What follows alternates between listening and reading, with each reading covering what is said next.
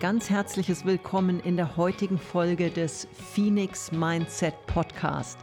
Bei mir heute ein Schweizer Gast, der Unternehmer Marco Corvi. Ein Mensch, der in seinem Leben Unglaubliches erlebt hat, der ein sehr erfolgreiches Unternehmen aufge oder eine Unternehmensgruppe aufgebaut hat, der durchaus auch von der Presse immer wieder angegriffen wurde, in Frage gestellt wurde und der wirklich gelernt hat aus seinen Fehlern, der gelernt hat, sehr selbstkritisch, sehr authentisch ähm, immer wieder aufzustehen und stärker hervorzugehen aus schwierigen Situationen und höher zu fliegen, der im Grunde genommen den Phönix voll verinnerlicht. Ja, manchmal im Leben laufen Dinge nicht wie geplant, aber da liegt es eben genau an uns, die Flügel wieder auszubreiten und erneut aufzusteigen. Und ich freue mich riesig, Marco Corvi heute hier zu haben und begrüßen zu dürfen im Phoenix Mindset Podcast. Ja, ein ganz herzliches Willkommen, Marco Corvi, zu der heutigen, glaube ich, sehr spannenden Folge, wo es wirklich darum geht, einen sehr erfolgreichen Unternehmer auf der persönlichen wie aber auch auf der unternehmerischen Seite wirklich mal näher kennenzulernen und zu verstehen, wie ein Mensch, der wirklich so ein ja, fantastischer Unternehmensbilder, ein Visionär, ein Systemdenker ist, wo kommt so ein Mensch her, wie denkt so ein Mensch und was ist das wirklich auch für eine Persönlichkeit? Herzlich willkommen, Marco. Ja, vielen Dank für die Einladung. Ich bin auch gespannt, wohin das uns die Reise heute führt. ja. Ja, was wir da alles, was die Leute über mich erfahren werden, dank deinen Fragen. Ja, also wie man schon, glaube ich, unschwer erkennt, bist du Schweizer. Ja, ich probiere es so zu unterdrücken. Ja, das stimmt. Ich bin Schweizer. Ja, du bist Zürichsee Schweiz aufgewachsen. Genau, Schweizer mit italienischen Wurzeln. Ja, mit italienischen Wurzeln, aber bitte kein Interview auf Italienisch, das würde nicht gut. Das würde von kommen. meiner Seite nicht besonders weit genau. führen. Nein. Um Italienisch zu essen, reichen meine italienischen Kenntnisse, ja. Sehr, sehr gut. Nee, dann lassen wir es doch dabei und versuchen es einfach auf möglichst klarem Deutsch heute, dass, wir, dass ja, alle verstanden werden. So gut für einen, so de deutlich, wie es für einen Schweizer möglich ist. Nein, danke auch dafür, dass du jetzt nicht ins tiefste Schweizerdeutsch abdriftest, weil sonst, glaube ich, hätten wir hier heute unsere Herausforderung. Nee, also du hast eine unglaublich interessante Lebensgeschichte. Du bist, kommst aus ganz normalen Verhältnissen, mhm. bist eigentlich ein braver Landjunge, der sehr musikalisch war, Musik studieren wollte und bist dann zu einem unglaublich erfolgreichen Unternehmer geworden, der in seinem Leben sehr viel sich aufgebaut hat und wirklich Unglaubliches geschafft hat, dabei aber sehr bodenständig geblieben ist und auch ein wirklich, ja, ein sehr liebender Familienvater von fünf Kindern bist. Also du bist so diese Vereinigung von sehr familiären Menschen und trotzdem sehr fokussiert auch auf dein Unternehmen. Möchtest du uns vielleicht ein bisschen erstmal erzählen zu deiner zu deinem Hintergrund und zu deinem Privaten, auch ein bisschen was zu deiner Familie. Wer ist Marco Corvi? Ja, das stimmt. Ich äh, komme aus normalen äh, Verhältnissen. Wir sind, äh, ich bin Bech, in Bech am Zürichsee aufgewachsen. Das ist eine, ein Dorf in einer Gemeinde am Zürichsee, Kanton Schweiz. Und äh, stimmt, ich hatte eigentlich ursprünglich einen anderen Lebensweg eingeplant. Früh eigentlich schon in Kontakt gekommen. Ich bin in einem sportlichen Haushalt aufgewachsen. Äh, bin ich der, der dann ziemlich schnell mal erkannte, dass er nicht der Sportler ist. Im Gegensatz zu meinen beiden doch sportlich älteren, sportlich erfolgreichen Brüdern. Mhm. Auch mein Vater war sportlich aktiv und ähm, habe doch auch die Chance bekommen, äh, mich auf dem musikalischen Weg zu ähm, bewegen. Mhm. War sehr früh in einem Knabenchor, was mir sehr viel Spaß gemacht hat. Habe dann noch Instrumente gelernt, habe Orgel gelernt, Klavier gelernt, Klarinette und Saxophon. Wow. Und habe mich immer mit dem eigentlich auseinandergesetzt und habe dann so in der Oberstufe ähm, die Idee gewesen ist, äh, mal beruflich zu machen, habe ich immer im Hinterkopf gehabt, Musik zu studieren. Mhm wie es halt in einem äh, traditionellen Haushalt auch der, äh, der die Vorstellung entsprach, äh, mal etwas Anständiges zu lernen zuerst. Yep. und da bin ich aber auch dankbar, äh, habe ich mich dann entschieden, äh, Elektromechaniker zu lernen. Also erstmal eine vernünftige Ausbildung, bevor der Bub dann weiter mit der ja, Musik richtig, macht. Genau, bevor er dann die, den falschen Weg einschlägt, dass ich ihn doch durchfüttern kann. Nein, es war dann so, wirklich, äh, habe Elektromechaniker gelernt, was mir sehr viel Spaß gemacht Mhm. hat. War auch kein Müssen oder ein Zwang. Ich habe mich äh, diese vier Jahre ausgebildet, in einer super äh, Firma in einem Nachbardorf machen Mhm. können. Äh, sehr viel gelernt dort und dort eigentlich sehr früh mit dem Thema Verpackung in äh, Kontakt gekommen. Die haben äh, und bilden immer noch sehr erfolgreich Abfüllmaschinen für Spraydosen. Okay. Ähm, war jetzt immer, und das kann ich sicher sagen, immer sehr ähm, pflichtbewusst, habe mich eigentlich immer diesem Thema Berufsausbildung sehr ähm, gewidmet. Und habe daneben aber auch immer äh, ein Hobby eigentlich sehr gepflegt, ähm, das ist die Musik. Geworden. Und, äh, eine Harmoniemusik. Und dort in verschiedenen Untergruppierungen habe mich das wirklich, das war eigentlich meine zweite weltlebende Berufsausbildung und habe auch äh, in verschiedenen daneben noch mit Kollegen Musik gemacht. Und du hast dann aber nach der Ausbildung relativ schnell auch dich weiterentwickelt, auch äh, noch studiert und hast aber auch sehr schnell dein eigenes Unternehmen dann gegründet. Ja, ich bin dann nach der äh, Berufsausbildung wie gesagt, zum pflichtbewussten Schweizer ins Militär gegangen und äh, habe dann aber ähm, mich weitergebildet, bin an das Abendingenieurschule gegangen in Zürich, damals noch die Juventus und habe dann in einem, in einem französischen Elektronikkonzern gearbeitet, der dann kurz darauf an, als ich dort begonnen habe zu arbeiten, neben der, also ich habe immer 100% gearbeitet äh, neben der Schule, Oh wow. habe ich, äh, haben sie dann die Abteilung zugebracht. Und ja, du hast gesagt, ich bin auch Familienvater. Ich wurde ja auch sehr früh Vater. Ich habe dann mit äh, ähm, 23 geheiratet, sind bin dann mit 23 auch Vater geworden. Wow. Und habe dann natürlich etwas schauen müssen. Und anstatt die Arbeitslosigkeit, ich habe immer daneben der äh, Arbeitsstelle auch für äh, andere Firmen noch Steuerungen entwickelt. Oh, du warst schon immer recht ähm, voll von Energie und hast wirklich, du machst sehr viel. Das ist so, ja. Ich habe wirklich daneben auch, um die Familie durchzubringen, Schulgeld zu bezahlen.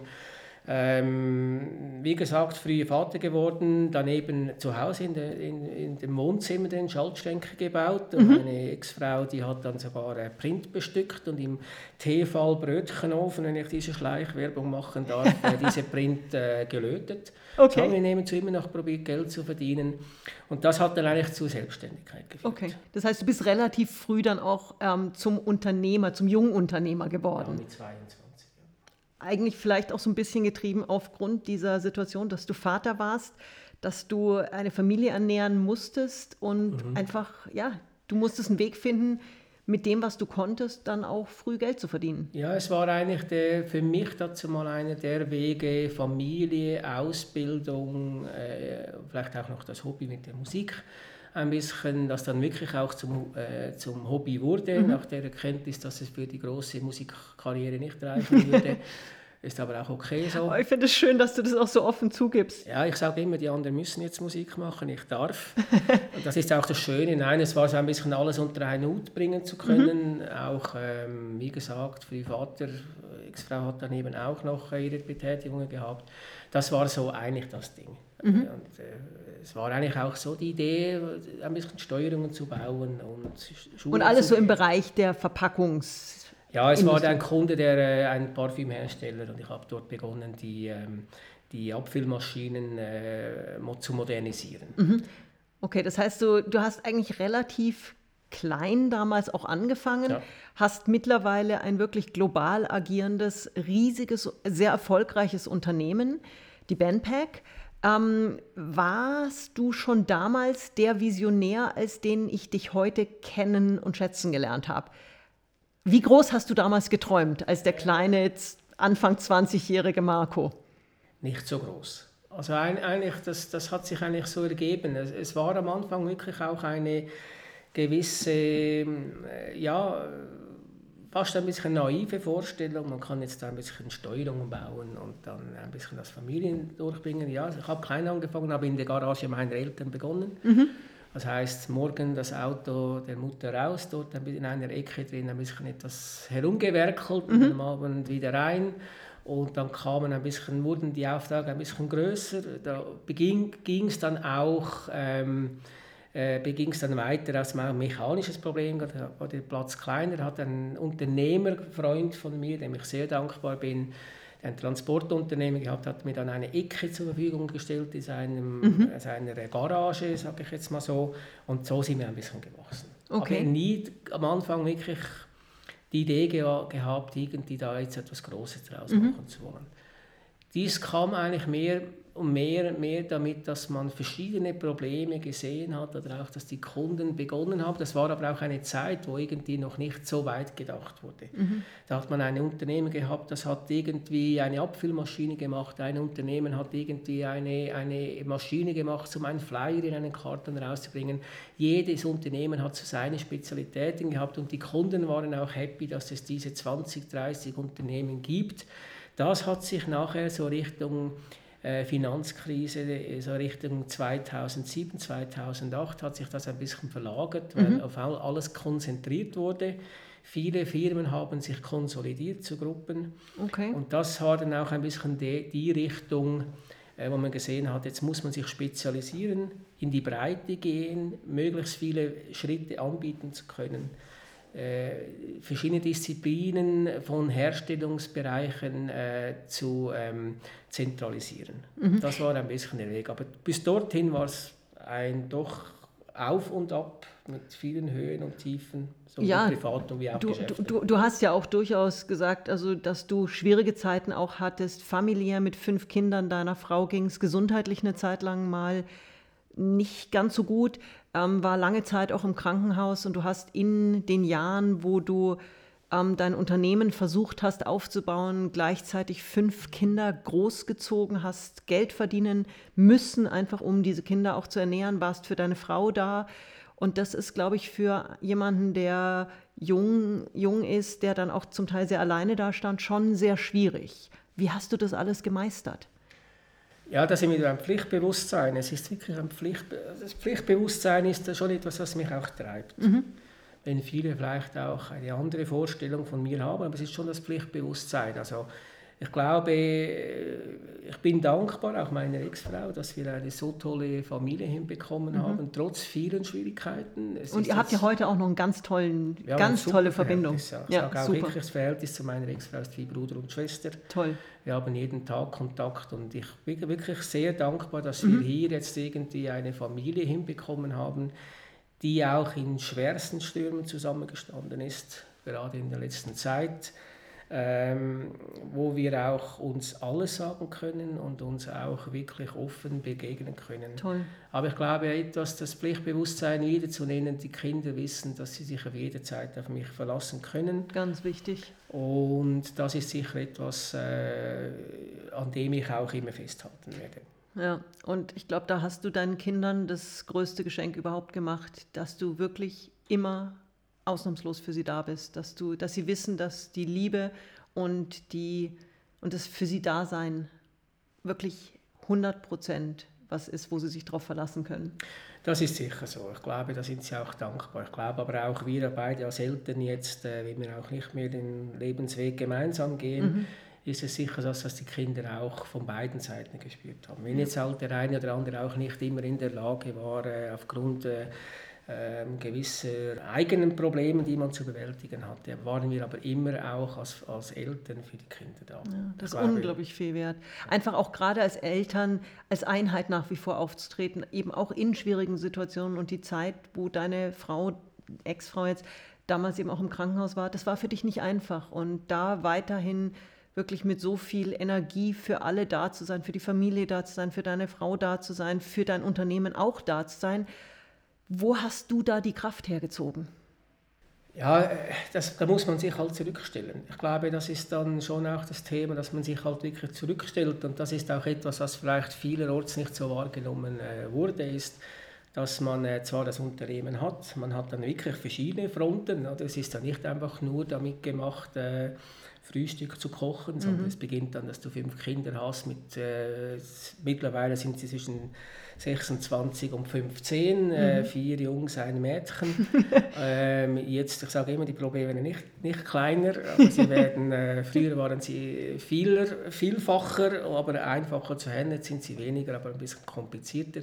Aber alle unter einen Hut zu bringen, dann hast du halt nicht nur äh, Frühstück machen, sondern von äh, Aufführungen, Musikschule, Kindertheater. Liebeskummer, die ganzen Dramen, die ja auch genau. abgefangen werden müssen. Alles mitbekommen. Es war äh, sicher, aber da musst du dich zurückstellen. Mhm. Daneben das Unternehmen, das du auch noch pflichtbewusst, so gut es halt ging, und das ist schon klar, ich fokussiere schon auf die Familie. Ja und habe dann halt vielleicht, und heute würde ich es wahrscheinlich wieder gleich machen, mhm. vor allem auf Familie und Unternehmen äh, fokussiert mich zurückgenommen, auch wenn mhm. er heute sagt, das ist ein Fehler gewesen, es bleibt nicht viel anderes übrig. Ja. Nach, nachhinein muss man sagen, man hätte sich auch Zeit nehmen müssen für sich. Mhm. Aber das ging halt dann Ja gut, und es gibt so wirklich Situationen, da ist es schwierig dann zu sagen, setz dich halt zwei Stunden zum Meditieren unter einen Baum. Diese zwei Stunden musst du erst mal haben. Richtig, genau. Gut, aber ihr habt die wirklich, glaube ich, so viele, viele Höhen und Tiefen auch gemeinsam als Familie wirklich toll durchstanden. Ähm, du stehst heute da mit einem sehr erfolgreichen großen Unternehmen, hast aus einer kleinen Garagenbutze, wo du angefangen hast bei den Eltern, ein internationales Unternehmen dir und euch aufgebaut. Kannst du sagen, wer ist Benpack, was macht ihr so alles? Also ja, wir haben aus dem äh, eine Gruppe formiert von Unternehmen, die international tätig ist. Wir sind in Asien, Europa, Amerika tätig. Ähm, einfach gesagt sind wir ein allumfassender Verpackungsanbieter.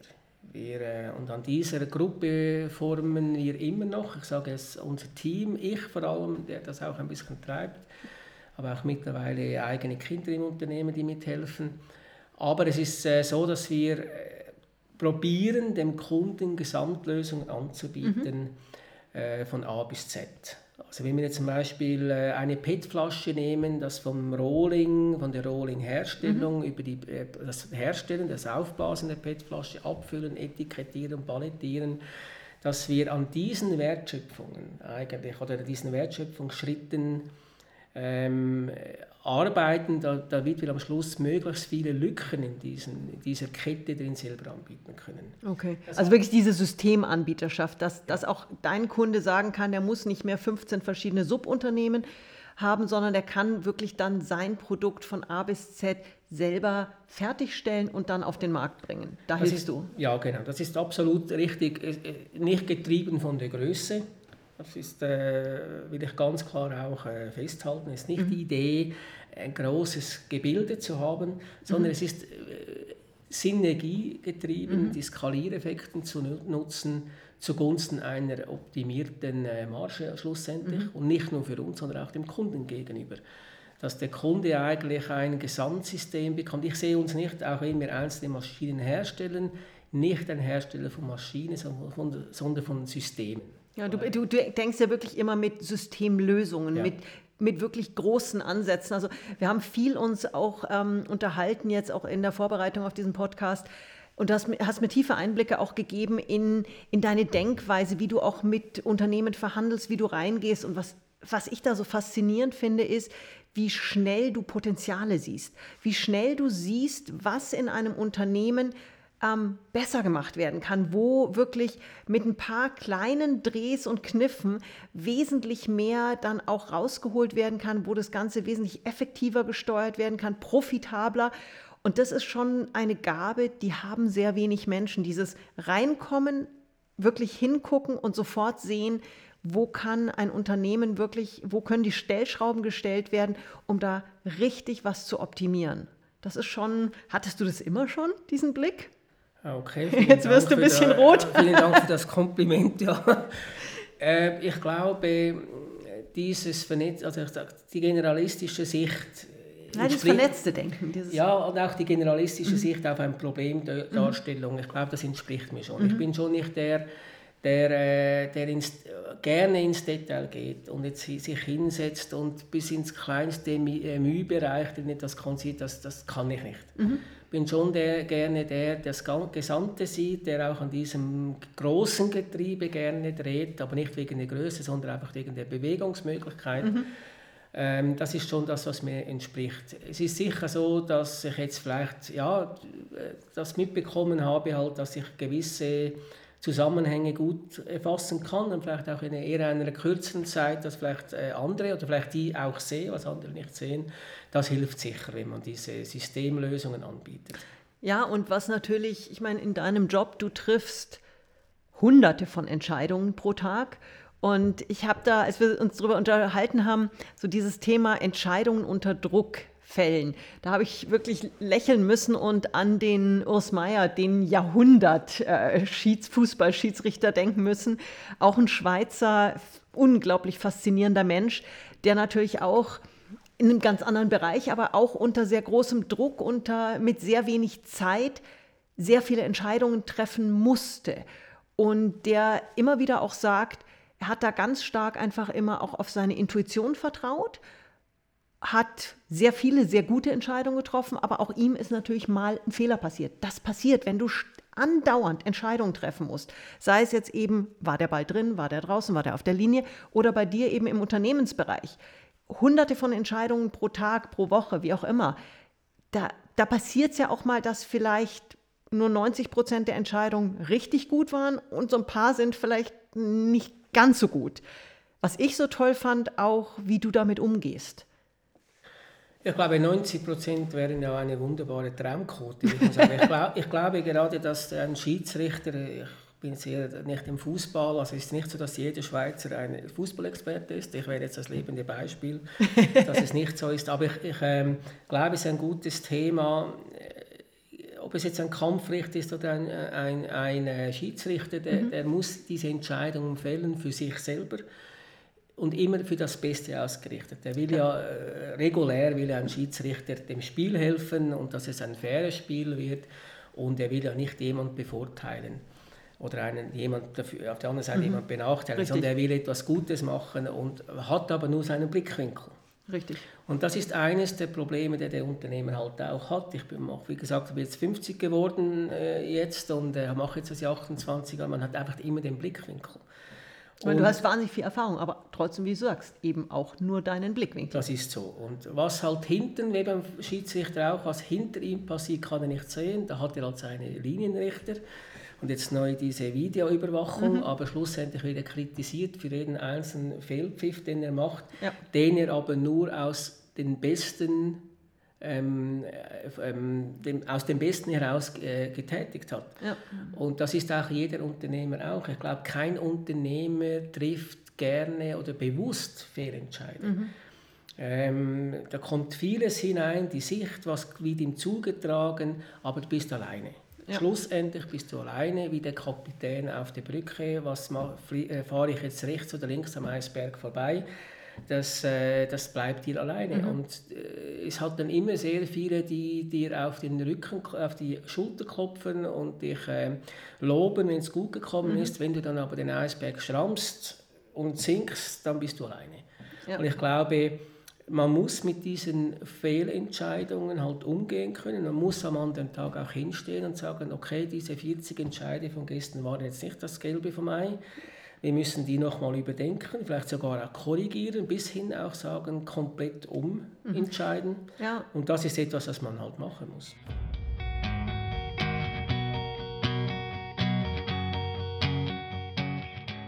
Diese Größe, muss ich sagen, finde ich wirklich beeindruckend, die du, die du da auch wirklich beweist, dass du sagst, hey, nicht jede Entscheidung ist gut, und du bist ja wirklich jemand, der geht auch auf Menschen dann zu und sagt, hey Leute, bitte nochmal heute Meeting. Die Entscheidung gestern war nichts. Lasst uns da bitte nochmal drüber reden. Lasst uns das revidieren. Und diese Größe zu haben, eben gerade auch als Chef eines großen Unternehmens zu sagen, Leute, ich habe mich geirrt.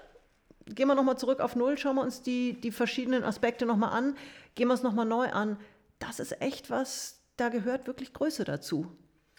Ja, das äh, probiere ich natürlich zu machen und äh, das gelingt an einem Tag besser als an einem anderen. Vielfach sind ja Fehlentscheide auch abhängig davon, wie die Kumulation am Schluss ausschaut. Eine Fehlentscheidung hat nicht nur okay, ich habe jetzt mich heute Abend fürs falsche Abendessen oder habe die Milch vergessen nach Hause zu bringen, jetzt können wir halt äh, keinen Milchreis machen, gibt es halt Risotto, sondern es ist dann die Auswirkung ähm, äh, über viele Entscheidungen hinweg, äh, finanzieller Art, investitionsmäßig, äh, bis hin zu Shitstorm, was auch immer.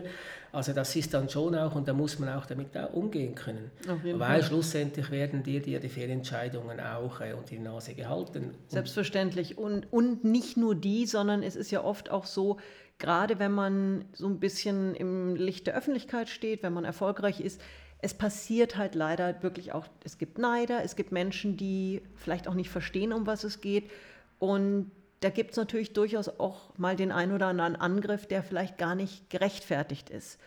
Das tut weh. Das ist was, da glaube ich, muss man lernen, mit umzugehen.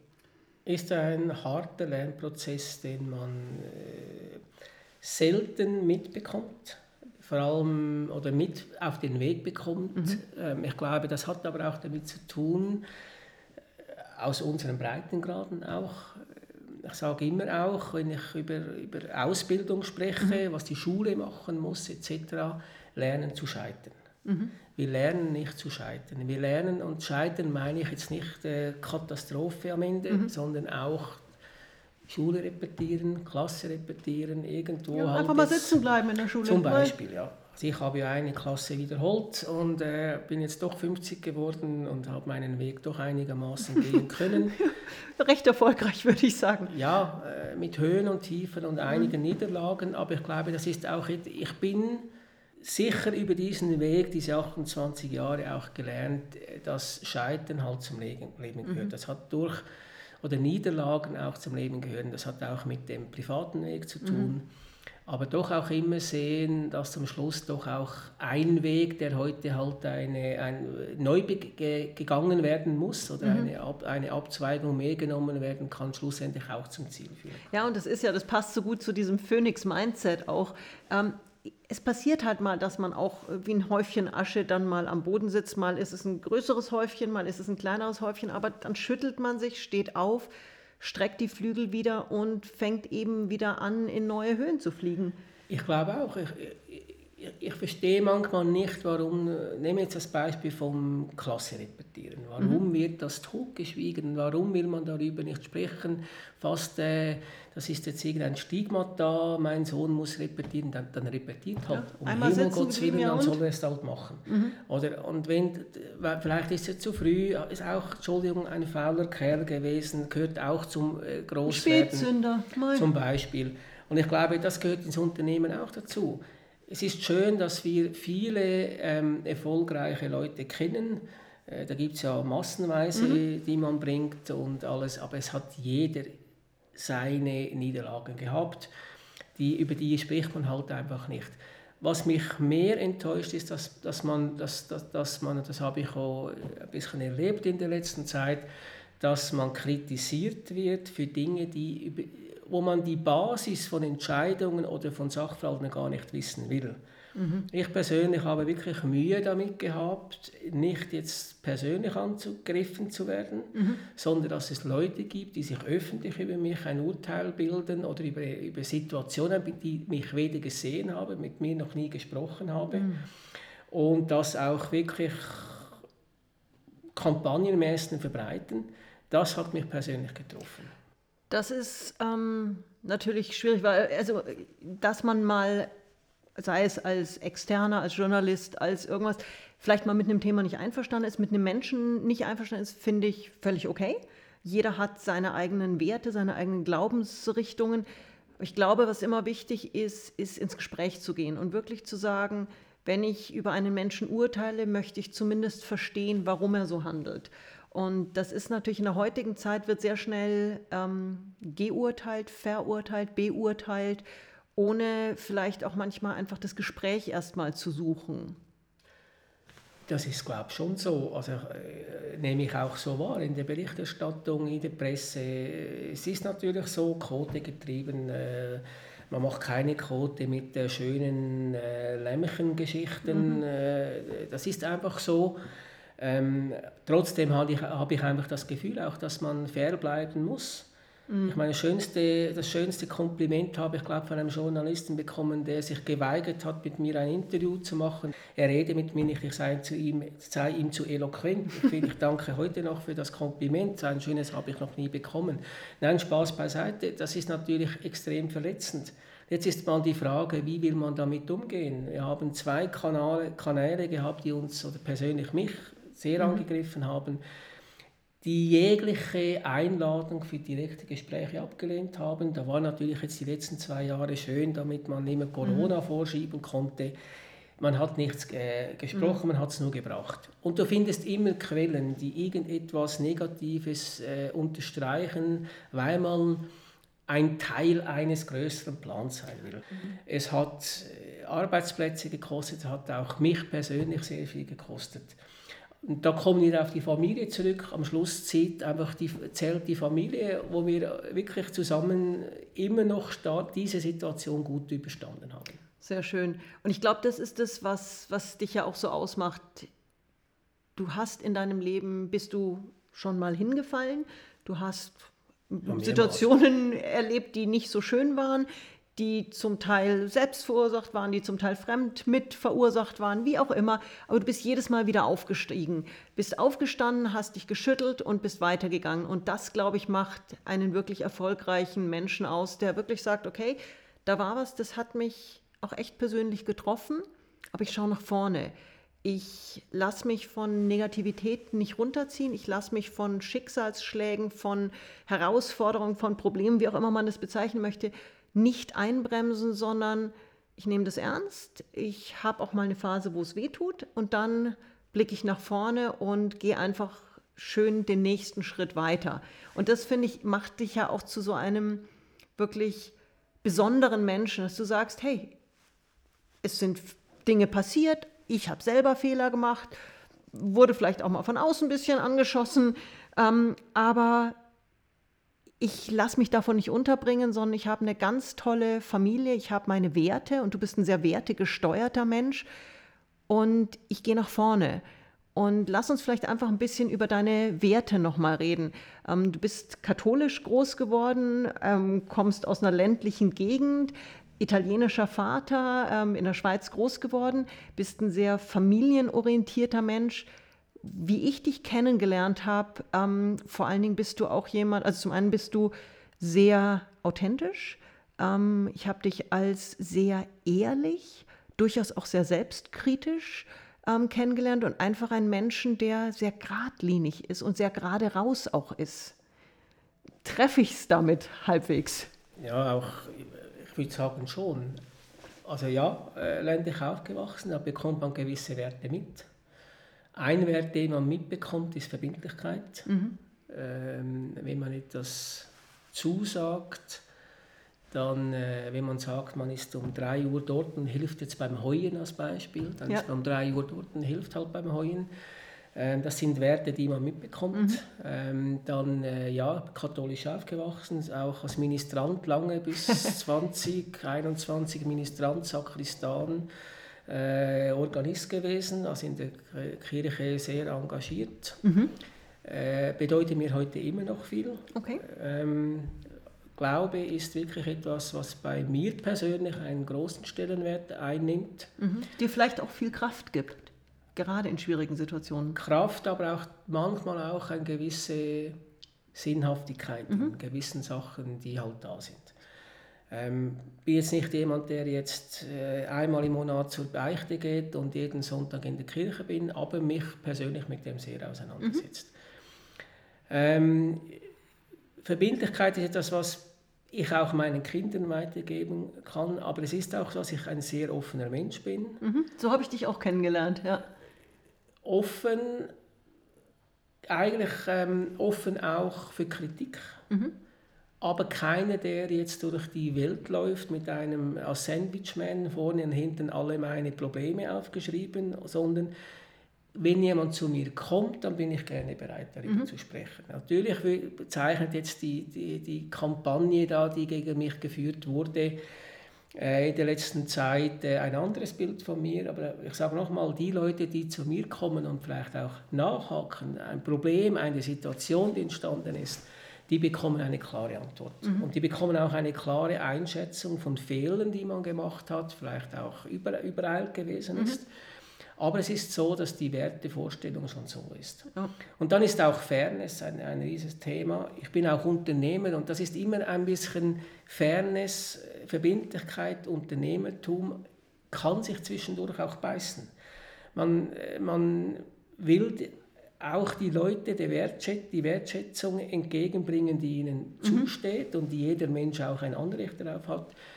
Aber die hat man auch, die trägt man auch in sich hinein. Man hat aber auch manchmal auch die Ungeduldigkeit des mhm. Unternehmens, der halt vielleicht manchmal auch mit, äh, Mitarbeiter oder, oder Weggefährte vielleicht manchmal auch mal verletzt, weil etwas zu schnell, wenig schnell geht, weil etwas halt äh, nicht sich so entwickelt, weil es zu träge läuft und da ist auch ein bisschen der Ungeduldige in mir, ja. vielleicht auch der Italiener.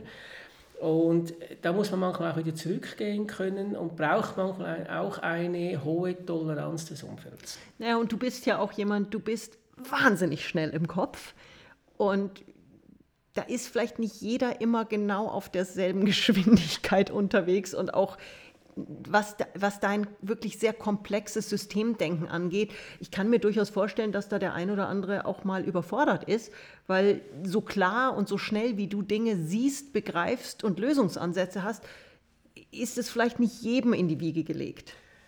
Ob das an der, an der äh, Schnelligkeit liegt oder ob der Fähigkeit, das auch portieren zu können, das ist eine andere Frage. Aber ich glaube, dass die, jede Situation, in man drin ist, muss man sich ja auch reflektieren und auch mhm. die ähm, fragen, warum hat sich das zugetragen, warum ist jetzt vielleicht ein Team nicht mitgekommen und hat sich etwas so nicht entwickelt.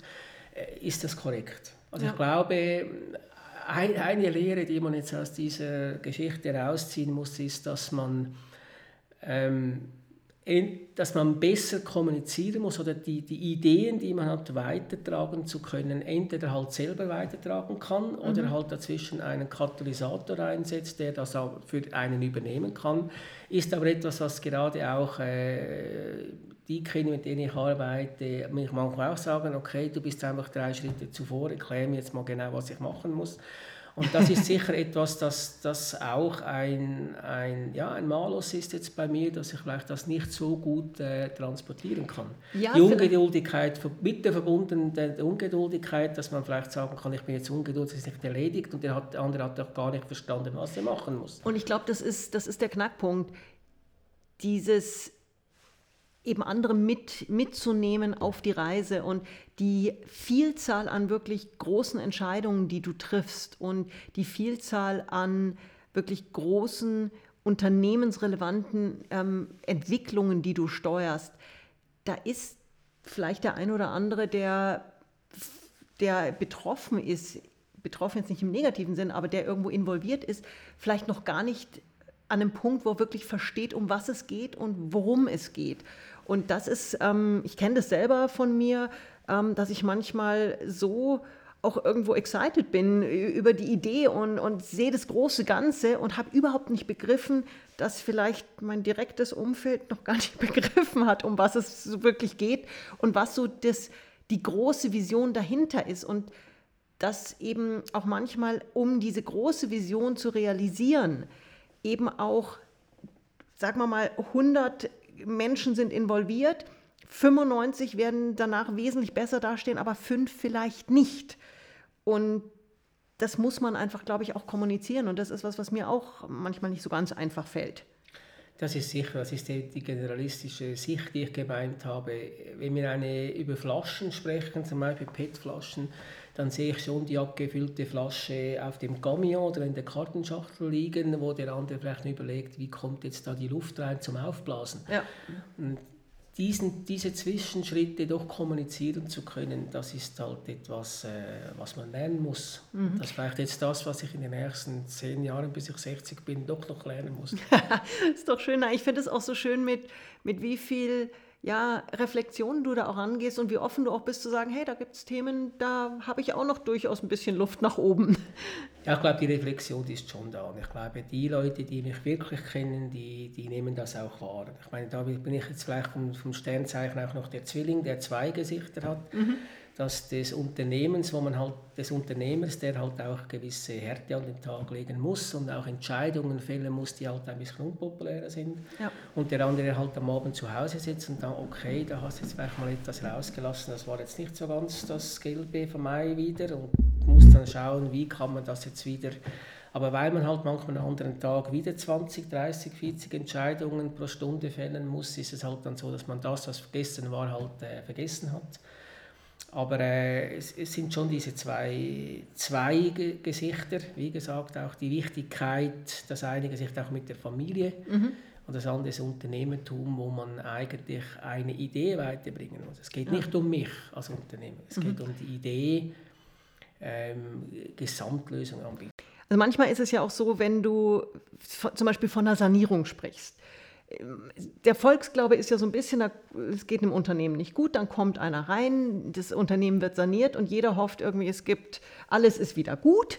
Ähm, jeder kriegt irgendwie eine Gehaltserhöhung, noch eine Woche extra bezahlten Urlaub und wir können uns zurücklegen, jetzt ist das Unternehmen gerettet. Aber in Wahrheit ist eine Sanierung läuft ja doch ein bisschen anders ab. Möchtest du ein bisschen was dazu erzählen, wie sowas ist, auch als, aus unternehmerischer Sicht? Es ist ja manchmal etwas härter leider. Also spricht jetzt äh, Akquisitionen an von äh, Standorten, die hätten geschlossen werden sollen. Da gibt es ja verschiedene Beispiele jetzt in unserem Umfeld oder in unserer Firmengruppe, die dann vielleicht schlussendlich auch nicht erfolgreich waren. Ähm, ja, ist nicht so ganz einfach. Mhm. Ähm, sanieren heißt vielfach auch viele Leute enttäuschen. Mhm.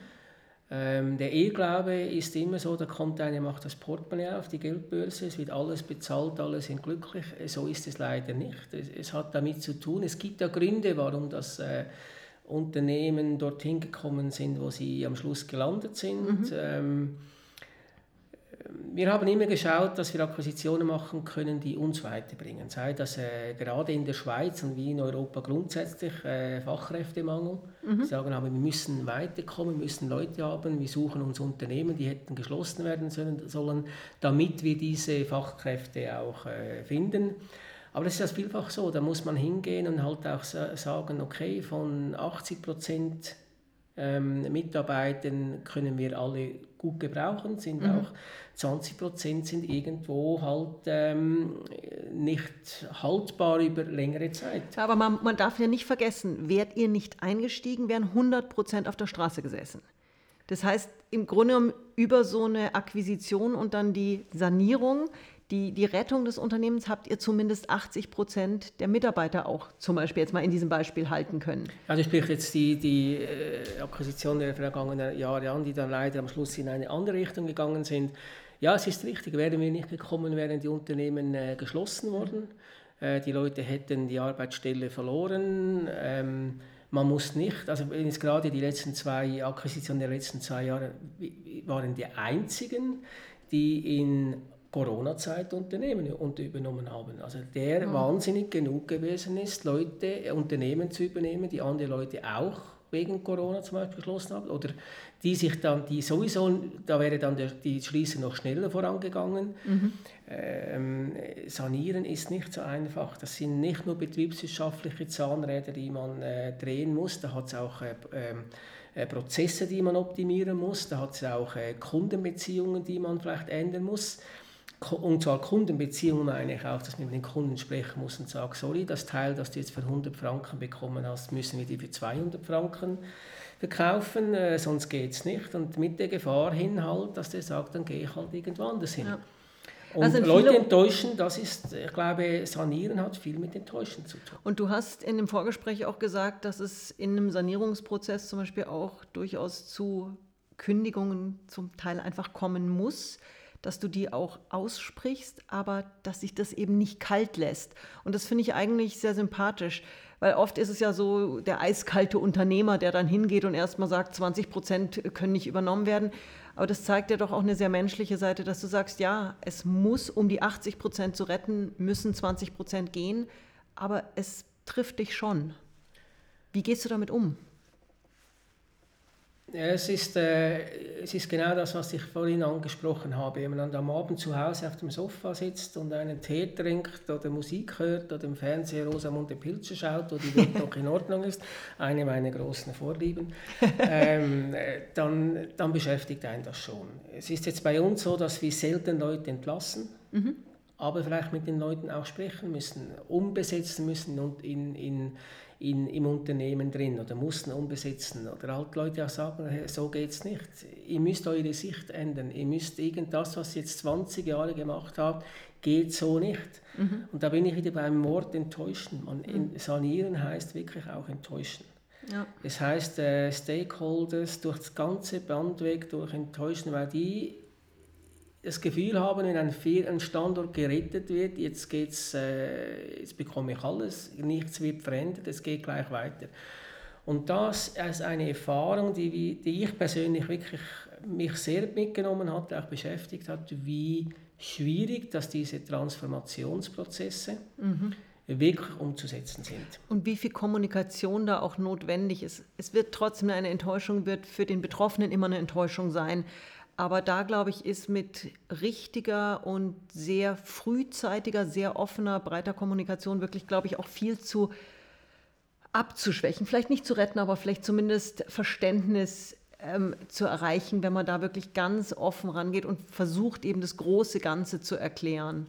Ich wäre, glaube ich, glaube jetzt wären äh, besser beraten gewesen, wenn wir das Interview äh, zwei, drei Jahre früh gemacht hätten. Dann hätten wir viele Fehler äh, nicht gemacht. Die Kommunikation Zurückschauend war eines unserer Probleme. Man, mhm. man hätte viel früher gewisse Sachen kommunizieren müssen.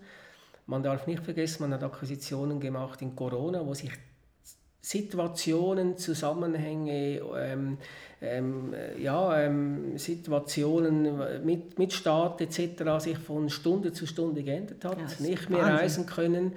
Äh, jetzt ist dasselbe wieder mit der Energiegeschichte, Rohmaterialien, aber das war eine Herausforderung. Unglaublich, ja. Und dann hat man, das ist nicht Mann, sondern ich, wahrscheinlich äh, zu spät kommuniziert, vielleicht auch nicht die Kommunikation begriffen. Also die Sanierung in dieser Zeit war auch ein Lehrstück für mich, mhm. zu sehen, was muss man in der Zukunft besser machen. Es war nicht nur die Sanierung unter schwierigsten Bedingungen, es war auch zu lernen, ähm, anzusehen, dass die Transformationsprozesse in dieser schwierigen Zeit mhm. nicht so schnell gehen, wie man sie bei vielleicht vier Jahren in anderen Beispielen hätte machen können. Mhm. Ich bringe ein Beispiel, Kanada. Wir haben ein Unternehmen mhm. übernommen in Kanada.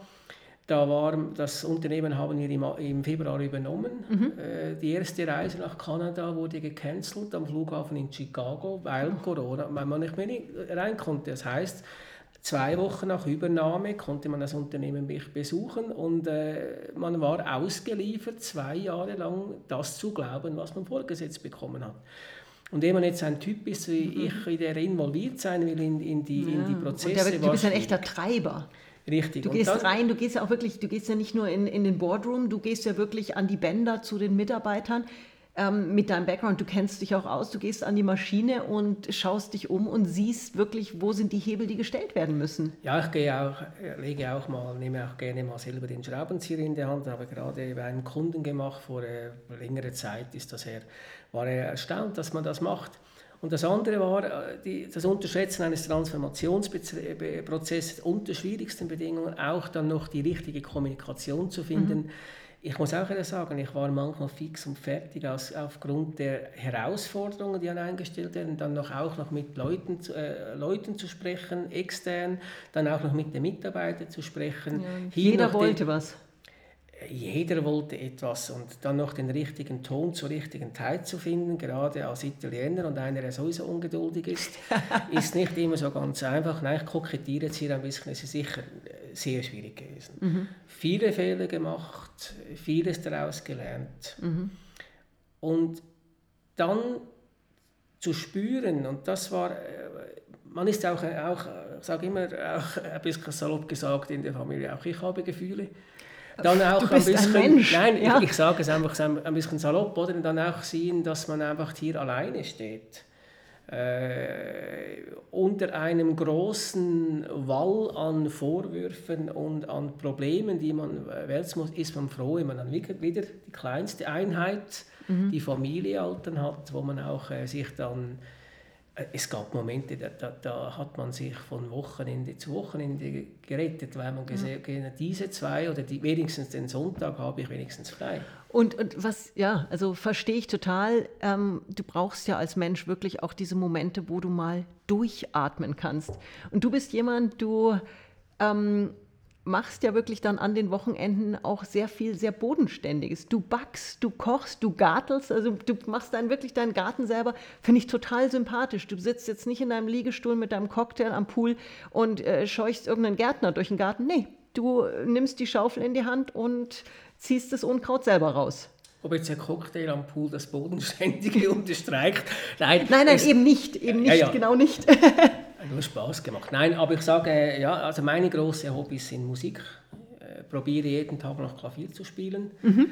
Äh, Klarinette, Saxophon reicht es nicht mehr, äh, aus der gesundheitlichen Geschichte nicht mehr und auch äh, ansatzmäßig. Aber Klavier probiere ich jeden Tag zu spielen, mindestens eine halbe Stunde. Das ist mir auch egal, wie spät das mhm. ist. Wir haben ja zu Hause eine Männer-WG. Sehr gut. Äh, ja, ja, das ist, das ist die Freiheit, die ich mir dann rausnehme, irgendwann auch unter dem Fernsehschauen mal wieder an den, ans Klavier zu sitzen. Aber, äh, und das andere ist Backen, und, also respektive Kochen und Backen. Mittlerweile habe ich das Backen auch entdeckt. Super. Und ich koche auch für mich alleine. Also mhm. wenn ich, äh, ja, ich bin ja äh, die Jungs sind ja größer, also der mhm. Älteste hat jetzt seine eigene Wohnung und der Mittlere hat seine Freundin, die er auch mhm. am Wochenende dann besucht. Alles gut. Mhm. Und dann habe ich noch äh, meinen Rüden, Dackelrüden, den wir, wir, wir äh, teilen uns dann da die Wohnung am Wochenende. Mhm. Aber äh, ich koche auch für mich alleine. Sehr und dann schön. probiere ich da Braten für mich, wenn es auch nur ein kleines Stück ist, zu machen und kann da gut abschalten. Ja, und das ist, glaube ich, auch unglaublich wichtig.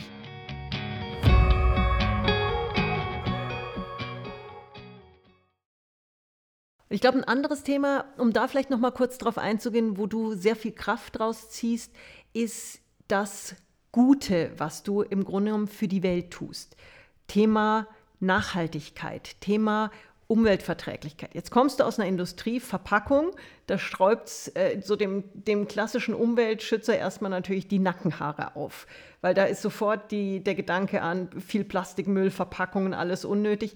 Aber wir leben nun mal in einer Welt, da muss viel verpackt werden oder es wird viel verpackt.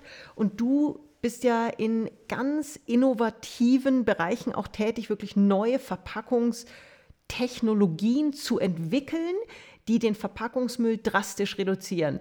Ich weiß, wir dürfen hier leider noch nicht über alles reden. Du hast mir ein paar Einblicke gegeben. Ich äh, muss sagen, bin wahnsinnig begeistert. Kannst du ein bisschen uns erzählen, in welche Richtung du dich da bewegst, um wirklich den Plastik und den Gesamtmüll zu reduzieren?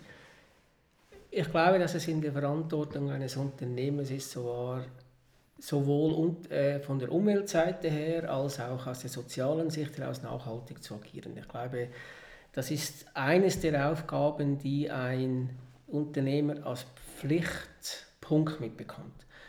Jetzt hast du es richtig gesagt, wir sind im Verpackungsbereich tätig. Wir haben sechs Arten von Verpackung, die wir anbieten. Ich zähle die gerne mal aus. Mhm. Dann, dann, dann äh, sträuben sich die Nackenhaare. PET-Flaschen, Kunststoffflaschen, dann Metal Packaging, also Aluminiumdosen, Beverage, äh, Aerosol, Aluminiumtuben. Dann Blister auch aus Plastik. Blister sind die, die Tabletten. Tabletten. Okay, genau. diese Einzeltabletten. Richtig, mhm. genau.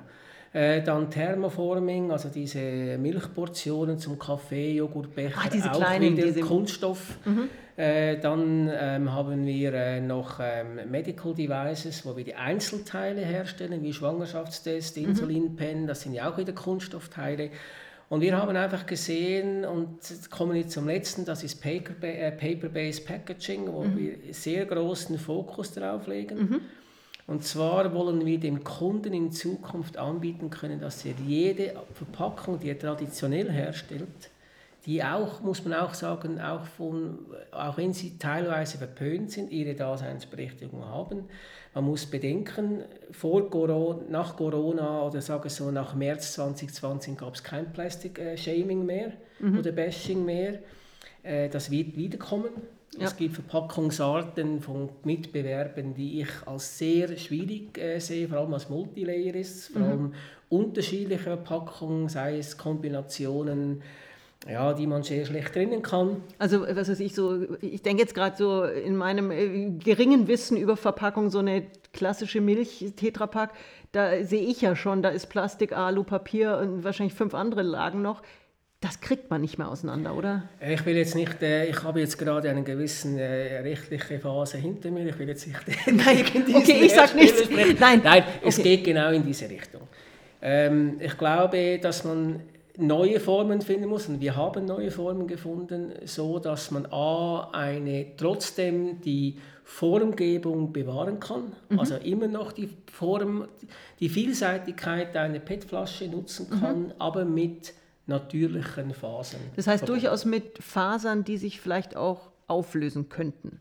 Weil Klassiker ist ja, was weiß ich, äh, Flasche Wasser wird getrunken, wird irgendwo ins Meer geschmissen und schippert dann die nächsten Jahrzehnte, Jahrhunderte im Meer rum und zersetzt sich nicht. Also was ich sicher jetzt ohne nicht zu viel sagen kann, ja, wir, wir bringen in den nächsten zwei, drei Jahren Verpackungslösungen, die aus Papier bestehen. Mhm und einen Zusatzproduktionsschritt haben, den ich jetzt da nicht sagen okay. kann, der ähm, komplett ein anderer Ansatz ist als den, der äh, heute auch auf dem Markt ist. Und kostentechnisch vergleichbar? Genau, gleich, äh, wow. Das heißt, kostentechnisch gleich ja. und umwelttechnisch genau. um ein Vielfaches besser. Und zwar war die Überlegung hin, dass man ähm, Verpackungslösungen, die heute auf dem Markt sind, die sehr schwer, schwierig zu trennen sind, mhm die Eigenschaften nimmt, aber eben nicht diese Trennung benötigen, aber auch die Formgebung nimmt, die eine PET-Flasche zum Beispiel mhm. hat, ähm, weil das marketingmäßig viel interessanter ist.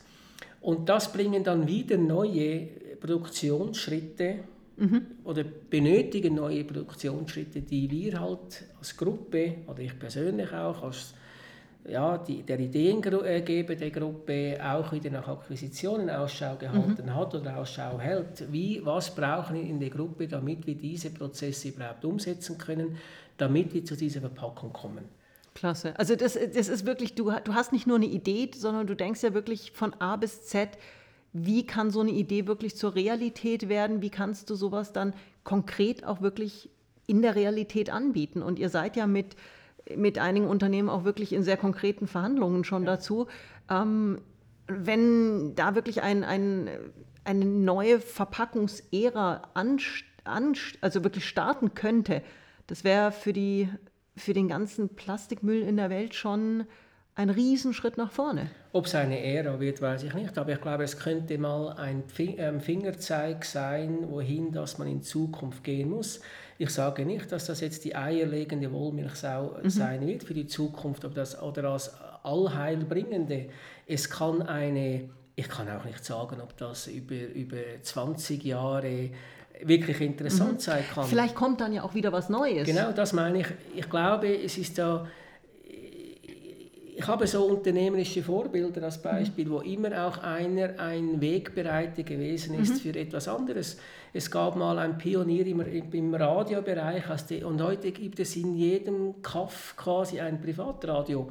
Äh, mhm. Da die, das wird es nicht, wahrscheinlich nicht sein, aber es kann ein Wegbereiter sein mhm. zu und einer komplett neuen Denkweise. Richtig, und der, der erste Schritt muss einfach mal gemacht werden. Und das Schöne ist ja in dem Moment, wo ein, ein erster Visionär einen neuen Schritt angeht, dann kommen ja andere auch in diesen neuen Denkprozess rein und vielleicht entwickeln sich dadurch ja wieder völlig neue Ideen.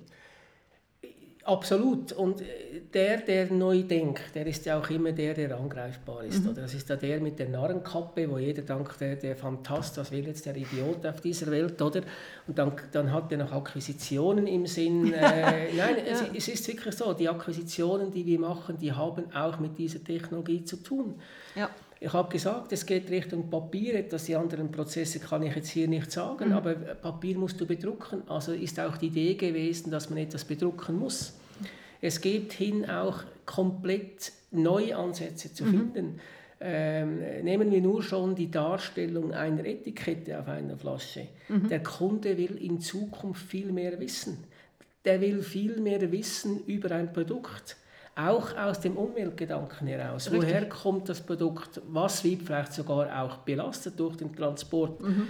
Ich will Informationen sehen und das geht über den Kalorienverbrauch oder den Inhalt der Kalorien, wie viel Liegestützen das ich jetzt machen muss, damit ich die Wurst verbrennt habe am Abend, geht das darüber hinaus. Mhm. Es geht darum, darüber hinaus, äh, es geht dahin, dass der Kunde wissen will, weil auch, auch der Anspruch der jüngeren äh, Generationen, mhm. die auch sehr kritisch geworden sind, die wollen wissen, wenn ich dieses Glas Sprudel trinke oder Süßgetränk, äh, was belaste ich hier?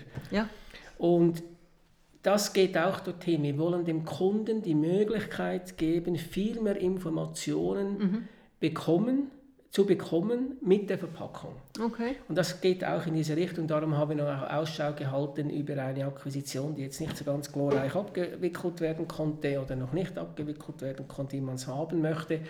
Aber ähm, das sind so die Entscheidungen. Und mhm. da können viele Leute noch nichts mit anfangen. Ja klar, und du kannst natürlich über Themen zum Teil auch noch nicht reden. Aber ich glaube, das Wichtige, was du ja gesagt hast, einfach generell in mehr Kommunikation gehen, frühere Kommunikation gehen, die, die direkt betroffen sind, einfach an die Hand nehmen und, und wirklich schrittweise auch mit begleiten in diesem Transformationsprozess, der ja wichtig ist. Aber was da alles noch kommt, ist ja unglaublich spannend. Aber wie du auch sagst, es sind wahnsinnig viele große Hürden, die übersprungen werden müssen. Ich habe neulich einen sehr interessanten Artikel auch mal im Manager-Magazin gelesen zum Thema Akquisitionen.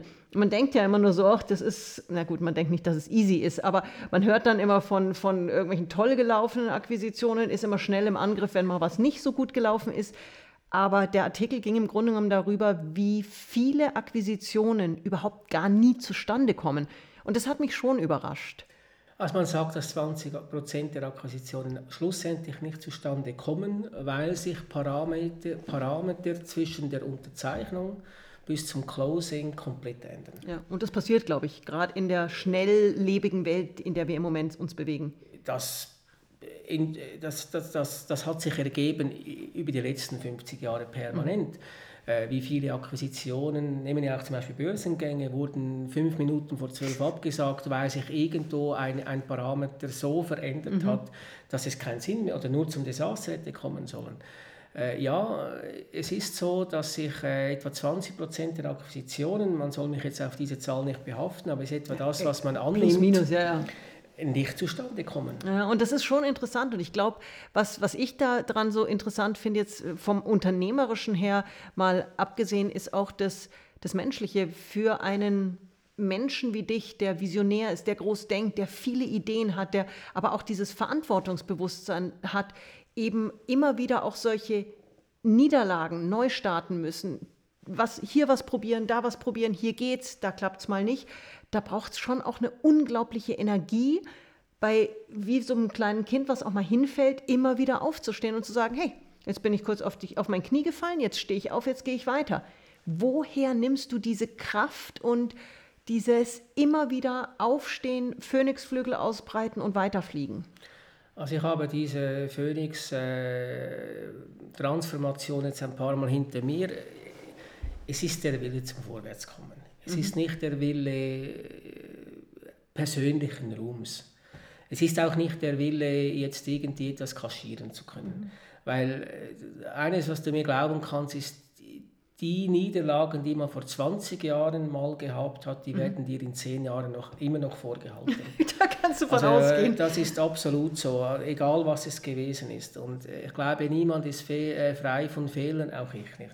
Du hast mein Lieblingsthema oder mein Lieblingsbeispiel gebracht, ein kleines Kind lernt nicht laufen vom Stehen, sondern vom Umfallen. Mhm. Und ich glaube, das ist wieder ein Thema, wenn man das die angelsächsische Methode oder die angelsächsischen Länder nimmt, wo äh, Try and Error das, ja, das, das Mittel ist. Und ich habe gerade letztens einen guten Artikel über äh, Elon Musk gelesen mit der, warum ist er schneller jetzt mit dieser neuen Rakete der NASA, die nicht fliegt, warum hat er schneller gemacht? Der probiert es einfach. Er macht es einfach. Er macht es und wenn es dann halt explodiert, ist das ein Teil äh, des Prozesses, der passieren kann, solange erst keine äh, Menschen natürlich zu ja. Schaden kommen. Aber dann, wenn halt das, äh, da wird nicht jede Mutter geprüft, bis dann ein Triebwerk zusammengebaut wird und wenn das Triebwerk dann halt explodiert, weiß man, hat nicht funktioniert. Wenn es probiert, wenn es funktioniert, dann geht man den nächsten Schritt weiter. Ich glaube, wir müssen als Gesellschaft und mhm. wenn wir auch aus dieser schwierigen Situation rauskommen wollen, in der wir jetzt stecken, glaube ich, müssen wir lernen zu scheitern. Und offen damit umzugehen, offen ohne damit, zu verurteilen. Richtig, genau. Ich, ich bin ein sehr ähm, pragmatisch denkender mhm. Mensch, ich bin auch ein sehr liberaler Denker. Ich kann mir sehr viel vorstellen, warum Leute in Situationen kommen. Mhm das auch aus eigener Erfahrung, aus eigenen Erlebnissen, die mich vielleicht auch in Situationen und Entscheidungen gebracht haben, die jetzt nicht unbedingt glorreich gewesen sind, aber immer, und das setze ich aber auch immer voraus, die Konsequenzen zu tragen. Ja, und da bist du wirklich, glaube ich, ganz clean. Ja, ich, äh, Fehler, vielleicht auch weniger glorreiche Dinge gemacht haben im Leben, aber hinzustehen, habe ich gemacht, sorry, tut mir leid. Mhm. Äh, das ist sicher auch etwas, was ich jetzt, das, da bin ich auch stolz drauf. Mhm. Das erwarte ich auch von meinen Kindern. Ja. Ich, oder jetzt natürlich größer, aber auch äh, Scheibe einschlagen kann passieren, aber hinzustehen, ist jetzt ein kleines Malheur, sage ich jetzt. Aber das, ist, das erwarte ich von den Leuten, egal was passiert. Es gibt nur wenig, was ich mir nicht vorstellen kann, aber das muss man einfach haben. Und ich glaube, das ist etwas, was wir in, vor allem in Europa, Mitteleuropa lernen müssen, ist, wir können scheitern. Und mhm. es ist auch gut so. Ja, weil genau das bringt uns ja weiter. Und genau die Momente, wo wir eben mal auf, unseren, auf unserem Hosenboden gelandet sind, wo wir wirklich auch mal ins Reflektieren kommen, da kann so viel Tolles Neues draus entstehen. Ja, ich, de ich denke da an groß. Ich, ich, bin so Fan, ich schaue das gerne, dass das so gewisse Dynastien, mhm. Firmen, wie sind die entstanden? Es gibt Pharmabetriebe, da sind vorher vier Konkurse gewesen. Äh, vor 100, 120 Jahren, da gab es mhm. noch den Schulturm fast wahrscheinlich und die Sippenhaft.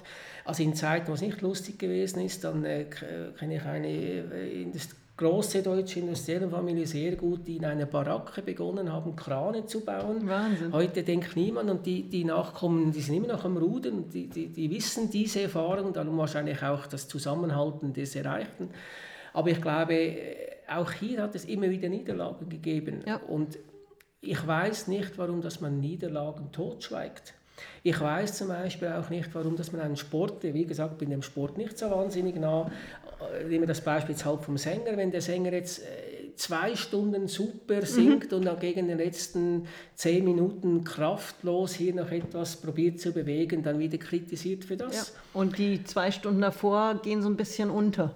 Ich und verstehe auch manchmal nicht, warum so. dass man einen Skifahrer basht, weil er jetzt Vierter wurde in einer Olympiade und vorher war er 20 Rennen der Beste, hat halt nicht geklappt. Und ich glaube, wir müssen lernen zu scheitern, oder wir müssen zu lernen, Scheitern zu akzeptieren. Ich glaube, das ist das, ist mhm. das Richtige. Und auch, richtige und auch selber damit mit einem gewissen ja, Stolz mit umzugehen, zu sagen, ja, ich bin gescheitert, ich stehe dazu und ich stehe vor allen Dingen dazu, dass ich danach aufgestanden bin und weitergemacht habe und daraus gelernt habe. Ich bin stolz darauf und da werden mich jetzt viele kritisieren für den Satz, die, die mich sonst schon kritisieren. Ich bin stolz darauf, aus vielen Niederlagen wieder größer aus, aufgestanden zu sein und größer herauszukommen gewesen oder herausgekommen bin, als ich in diese Situation geraten bin. Und das ist doch wirklich, das ist eine wahnsinnig tolle Aussage. Wirklich schwierige Situationen so für dich gemeistert zu haben, dass du größer, stärker, wieder rausgekommen bist aus diesen und dass du wieder aufgestanden bist. Und äh, besser und größer heißt nicht materiell. Mhm. Ich habe, da kann ich offen sagen, das eine oder andere Mal bei Null noch mal begonnen, vielleicht sogar bei unter Null noch mal begonnen. Ja, ist ja, auch danke so. dafür deine Offenheit. Ja, ist so. Ich meine, mein Umfeld und die, die mich kritisieren, die wissen das, war ja auch genug zu lesen darüber. Äh, auch vieles war falsch, falsch dargestellt und auch aber ja, es gab diese Momente, wo man auch äh, mit Null und unter Null wieder rausgekommen ist. Und größer rauskommen heißt nicht, bevor jetzt die Kritiker wieder mir dann äh, böse Mails und Nachrichten schreiben, Erfahrung ist auch ein Wert. Größer an Erfahrung. weil man ja möglicherweise etwas lernt und den gleichen Fehler nicht noch einmal macht. Ja, und auch diese, diese Erfahrung zu wissen, deine Familie steht zu dir. Du, du hast wirklich für dich was als Mensch rausgenommen. Du hast ganz viele Menschen, die zu dir stehen, die auch in schwierigen Zeiten immer zu dir standen. Und ich glaube, das sind Momente, wo man wirklich merkt, da sind viele, die dich wirklich so sehen, wie du bist und die wirklich zu dir gestanden haben und weiter zu dir stehen. Und das sind schöne Momente. Massenmäßig nicht so viele, aber ich, ah, das sind ja die Leute, auf die man Wert legt. Was die Kraft gibt, ist die Erkenntnis, dass es gut kommt. Mhm.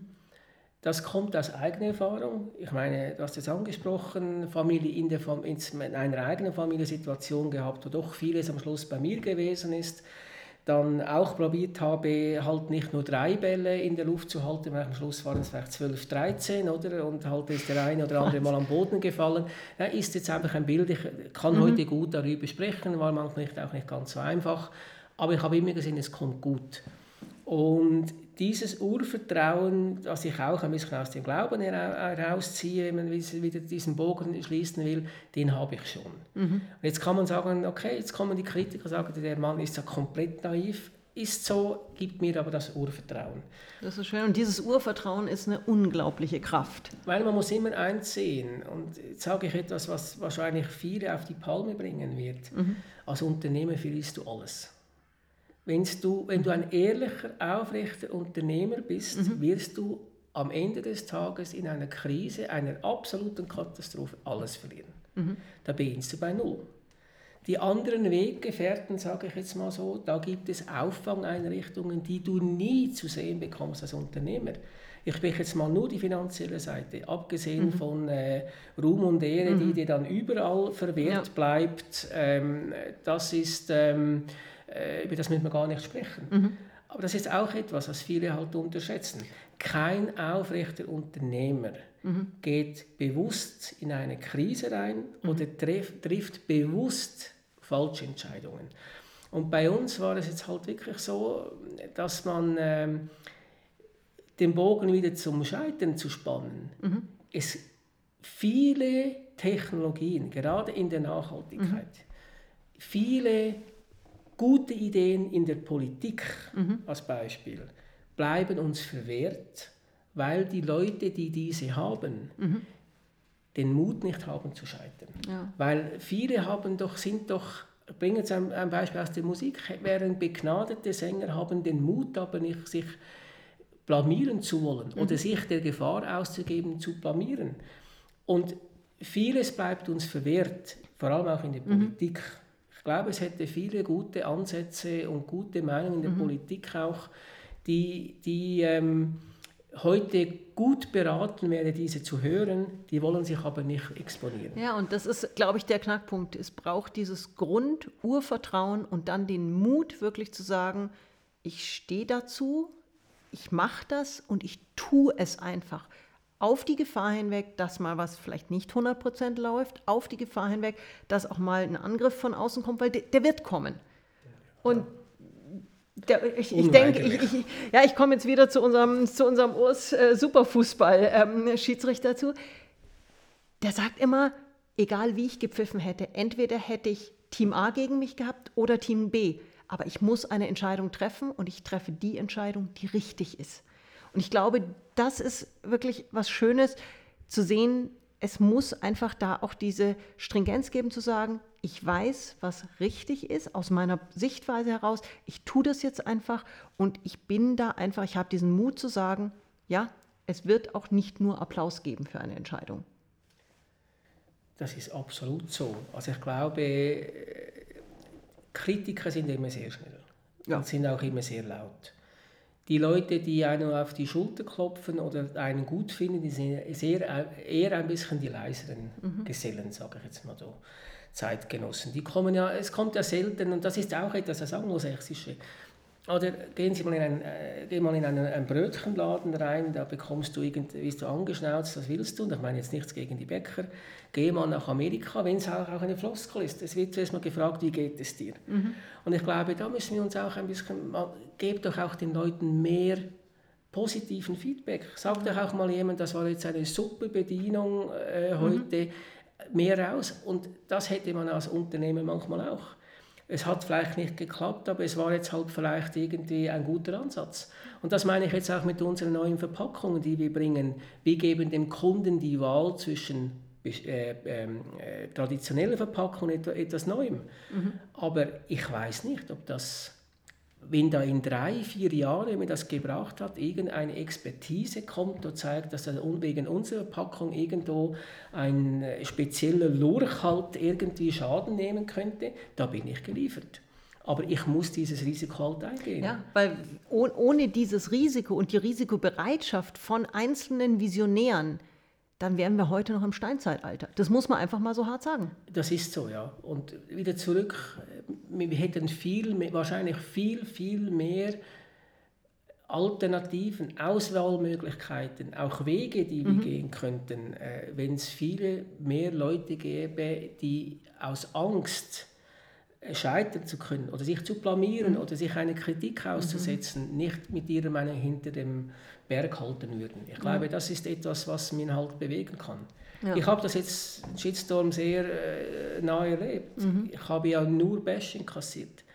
Aber wenn man das nicht gewillt ist zu ertragen, darf man halt auch diesen Weg nicht gehen. Ja. Jetzt noch eine letzte Frage. Wie geht's mit Marco Corvi, mit Ben Peck, mit dem Visionär, mit dem visionären Systemdenker, mit deinen vielen Ideen, wie geht es da weiter?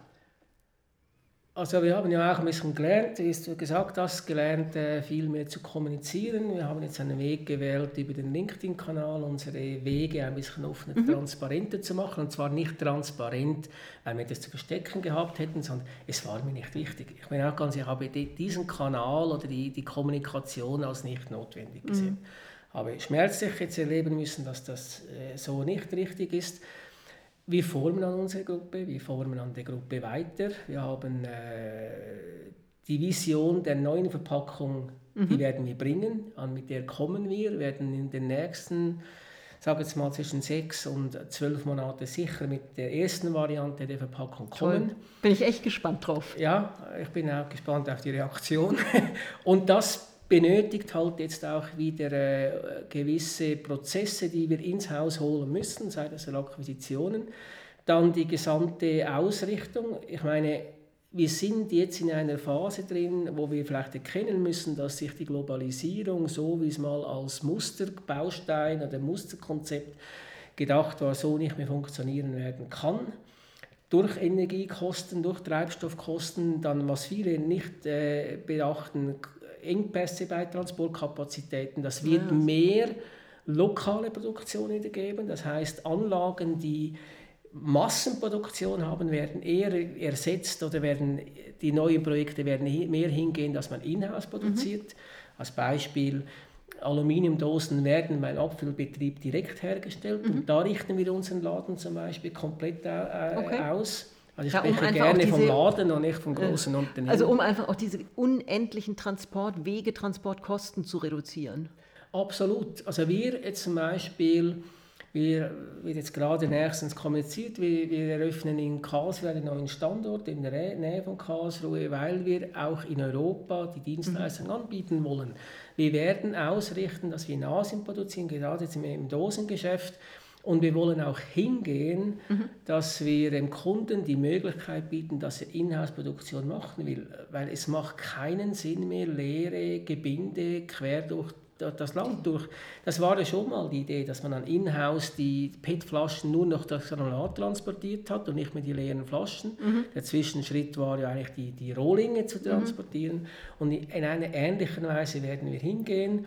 Und das wird uns auch dahin bringen, dass wir ähm, Produktionshubs haben werden, mhm. Asien, äh, Mitteleuropa und Nordamerika, dass wir in diese, Redukt in diese Regionen äh, produzieren werden mhm. und so auch unsere eigenen Transportaufwendungen äh, reduzieren ja, werden. Super, klasse.